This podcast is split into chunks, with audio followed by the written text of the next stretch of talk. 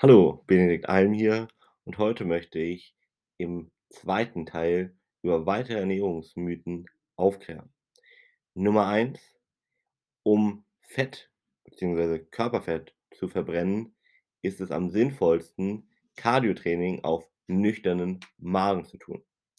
Die Wahrheit ist, nein, es macht nur einen sehr geringen Unterschied, ob du im gefasteten sozusagen, im nüchternen Zustand oder nachdem du gegessen hast, Cardiotraining machst, ja? Es ist kaum ein Unterschied da, wie viel Körperfett du verbrennst, wie viel Muskulatur du erhältst, wie gesättigt du über den Tag bist, wie hoch deine Kalorienaufnahme ist oder auch deine Stoffwechselrate, ja? Das heißt, entscheidend am Ende bist du und was für dich am besten ist, ja? Was tut dir wirklich gut? Hast du Freude daran, auf nüchternen Magen zu trainieren? Dann mach das. Hast du's nicht, dann mach es nicht. Weil, wie gesagt, die Studien zeigen, es gibt keinen signifikanten Unterschied, ob du dies oder das tust. Beides führt dazu, dass du Körperfett verbrennst und es dir überlassen, womit du mehr Freude hast. Ein weiterer Mythos ist, dass man Eiweiß nach dem Training braucht, ja? Und das passt jetzt perfekt zu dem vorherigen Mythos. Wenn du nicht auf nüchternen Magen trainierst, dann brauchst du wahrscheinlich direkt zumindestens nach dem Training kein Eiweiß, ja?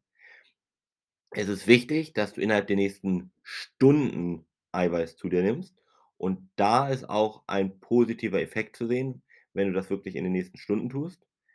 Aber am wichtigsten ist, da wie viel Eiweiß du insgesamt am Tag zu dir nimmst. Das heißt, ob du's vor oder nach dem Sport nimmst, ob du morgens, abends, mittags, wann auch immer es zu dir nimmst, ist auch ein bisschen wichtig, aber das Allerwichtigste ist, dass du deinen Eiweißbedarf deckst. Und dann kannst du ein bisschen davon profitieren, wenn du nach dem Sport, einige Stunden danach Eiweiß zu dir nimmst, auf nüchternen Magen sogar direkt und dann hast du da noch vielleicht einen kleinen Vorteil, aber den brauchst du theoretisch nicht.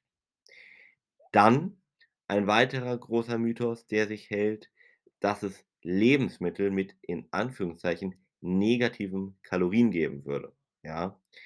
Und es gibt überhaupt keinen Beweis in irgendwelchen Studien oder so, dass es Lebensmittel gibt, wie beispielsweise Sellerie, Tomaten oder Salat, die negative Kalorien enthalten, ja? Das ähm, das, was man hier meistens irgendwie als negative Kalorien bezeichnet, ist meistens einfach darauf zurückzuführen, dass die Lebensmittel sehr viel Wasser und Ballaststoffe haben und damit der Verzehr zum Gewichtsverlust führen kann, weil man insgesamt zum Beispiel satter ist oder als Beispiel auch die Verdauung besser funktioniert, ja? Dementsprechend hier negative Kalorien gibt es nicht und es ist wichtig, weiter die Kalorien im Auge zu behalten. So. Da kann man natürlich jetzt aber schon sagen, dass wenn du dir eine Sellerie anguckst, eine Sellerie hat so ungefähr 2 bis 3 Kilokalorien pro 100 Gramm. Das ist natürlich wirklich extrem, extrem wenig, aber wie gesagt, nicht in irgendeiner Form negativ, ja? Ein weiterer Mythos ist, der sich hartnäckig hält, dass Kreatin irgendwie schaden könnte, ja? Zum Beispiel hält sich immer noch häufig der Mythos ähnlich wie bei Eiweiß, dass Kreatin die Nieren schädigen könnte. Und hier kann man sagen, verschiedenste Studien zeigen, dass Menschen, die gesunde Nieren haben, bis zu 10 Gramm täglich zu sich nehmen können und zahlreiche Kurz und Langzeitstudien haben gezeigt, keine negativen Auswirkungen, ja?